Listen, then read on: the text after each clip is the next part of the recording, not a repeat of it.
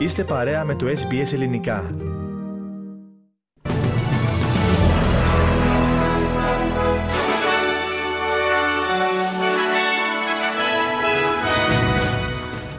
Πυρκαγιά ανεξέλεγκτη κοντά στο Πέρθ. Την ανάγκη ενίσχυσης των εμπορικών σχέσεων με την Κίνα επανέλαβε ο Πρωθυπουργός Άνθονη Αλμπανίζη. Το Ηνωμένο Βασίλειο θα αποσύρει προσωρινά τον πρεσβευτή του στο Ιράν μετά την εκτέλεση ενός Βρετανο-Ιρανού υπηκόου και.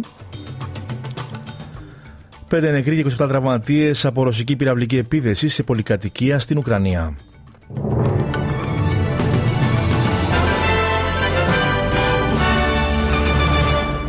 Οι ειδήσεις μας αναλυτικά. Έκτακτη προειδοποίηση για πυρκαγιά που μένεται ανεξέλεγκτη έχει εκδοθεί για τμήματα του Donnybrook Ballingup στη Δυτική Αυστραλία, καθώς απειλούνται ζωές και περιουσίες. Περίπου 100 πυροσβέστες έδωσαν μάχη με τις φλόγες χθες Σάββατο, βοηθώντας τον περιορισμό του πυρήνου μετόπου. Η πυρκαγιά που πιστεύεται ότι προκλήθηκε από κεραυνό κινούνταν αργά προς τα βορειοδυτικά σήμερα το πρωί, αφού παραβίασε τις αντιπυρικές ζώνες που είχαν δημιουργηθεί. Η προειδοποίηση έκτακτης ανάγκης παρέμεινε σε ισχύ για την περιοχή, με τους κατοίκους να καλούνται τώρα να εγκαταλείψουν τις αιστείες τους.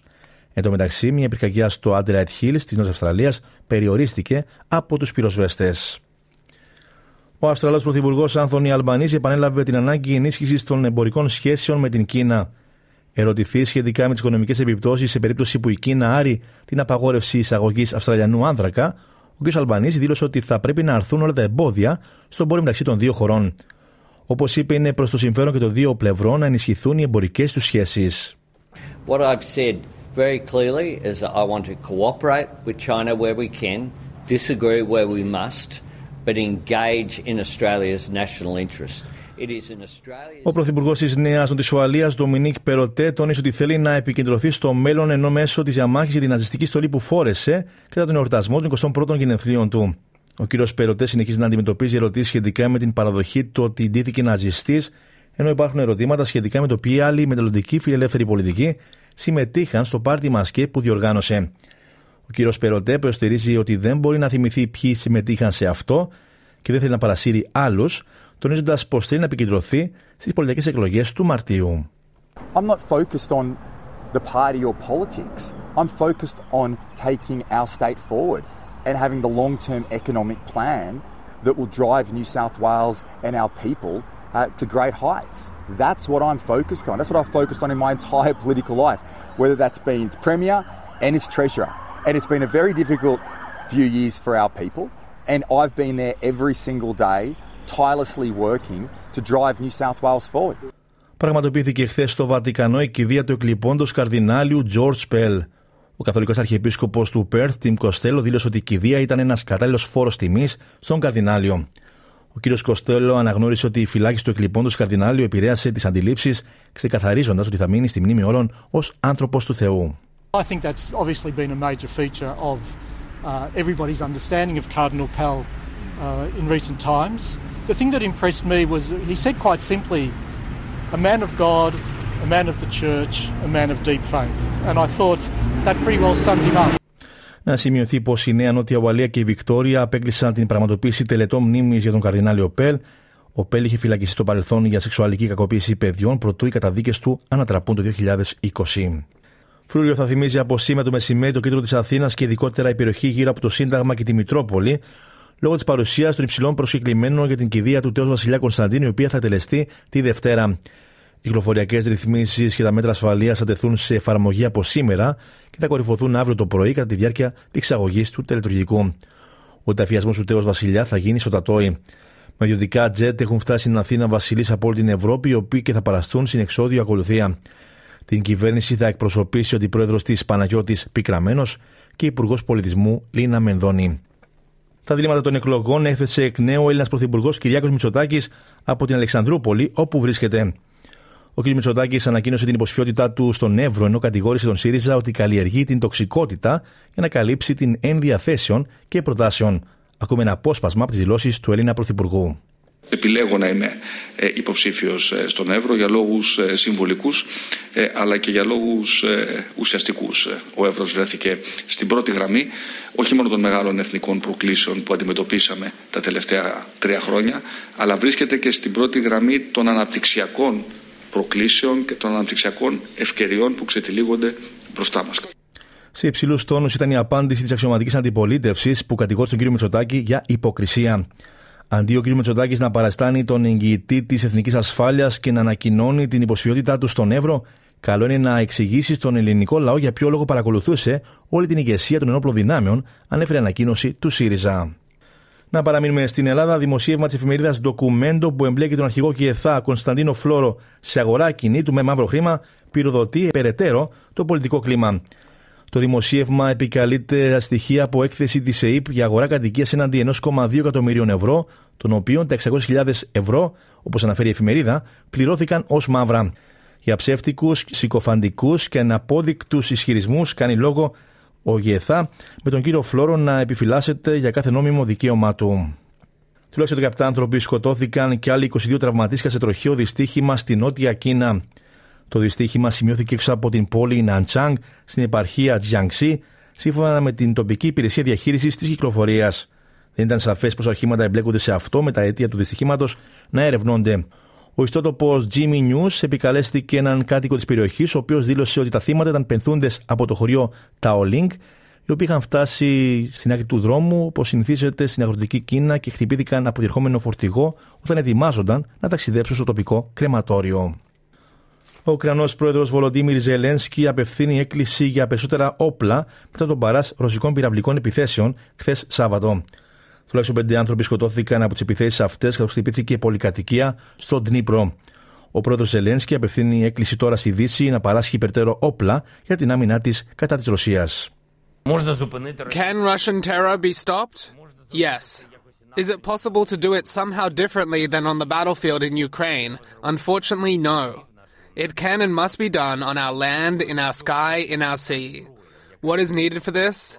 Those weapons that are in the depots of our partners and which our troops are so waiting for.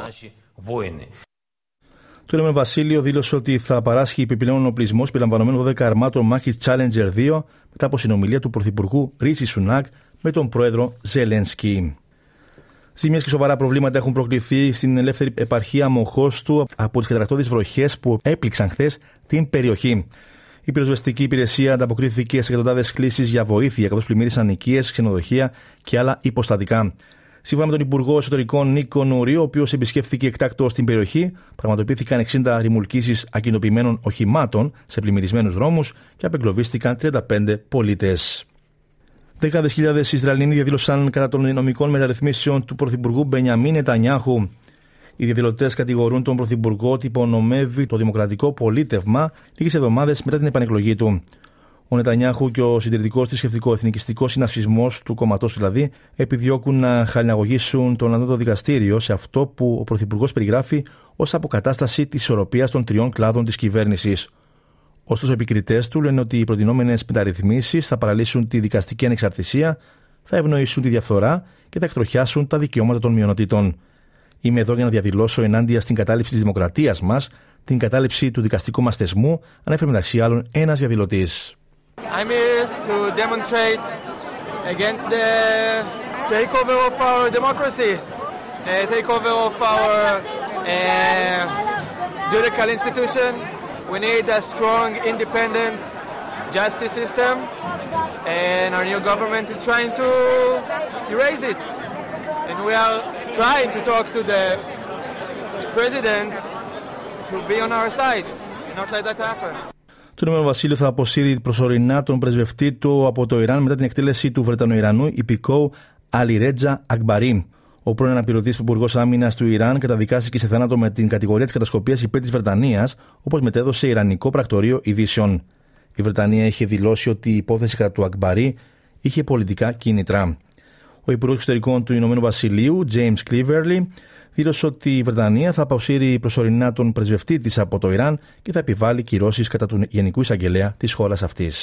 We are sending today a clear message to the Iranian regime that we are watching closely what they do. We will respond robustly to any actions that they take, and they should recognize that the protests that they're experiencing across Iran are grassroots protests driven because of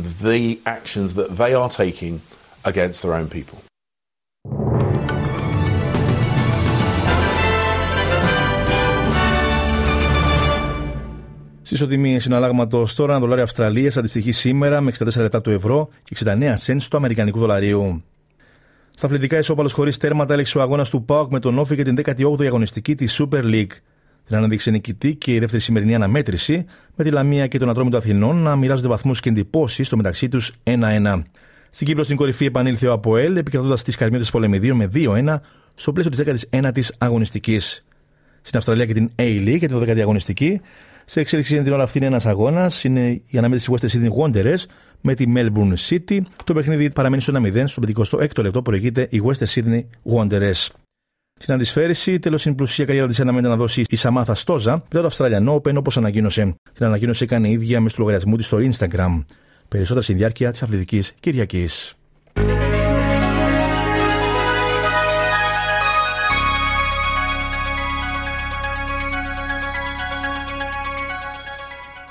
Ολοκληρώνουμε το δελτίο μας με την πρόγνωση του αυριανού καιρού. Μελβούρνη συννεφιά η θερμοκρασία θα κοιμανθεί από 14 έως 30 βαθμούς Κελσίου. Σίδιν επίσης συννεφιά με 21 έως 27 βαθμούς. Γουλούγκογκ βροχές με 19 έως 24. Νιούκα συννεφιά με 20 έως 27 βαθμούς. Πέρθη ηλιοφάνεια και ισχυρή άνεμη. Η θερμοκρασία θα κοιμανθεί από 17 έως 29 βαθμούς. Αδελαίδα ηλιοφάνεια με 16 έως 35. Χόμπαρ συννεφιά με 11 έως 21 βαθμούς. Καμπέρα επίσης συννεφιά με 15 έως 28. Μπρι με βροχές με 21 έως 28 βαθμούς και ένα καταιγίδε με 25 έως 31 και τάργων επίσης καταιγίδες με 25 έως 31 βαθμούς και εδώ. Στην Αθήνα για αύριο προβλέπεται συννεφιά με 12 έως 16 βαθμούς, βροχές αναμένονται στη Λευκοσία, με τη θερμοκρασία να φτάνει από 9 έως 15 βαθμούς Κελσίου. Τέλος του δελτίου Στην σύνταξη και εκφώνηση ήταν ο Στέργο Καστελωρίου. Ακολουθούν μηνύματα του σταθμού μας και συνέχεια παρέα τον Πάνω Αποστόλου με τα υπόλοιπα θέματα της σημερινής εκπομπής. Από μένα προς το παρόν, γεια σας.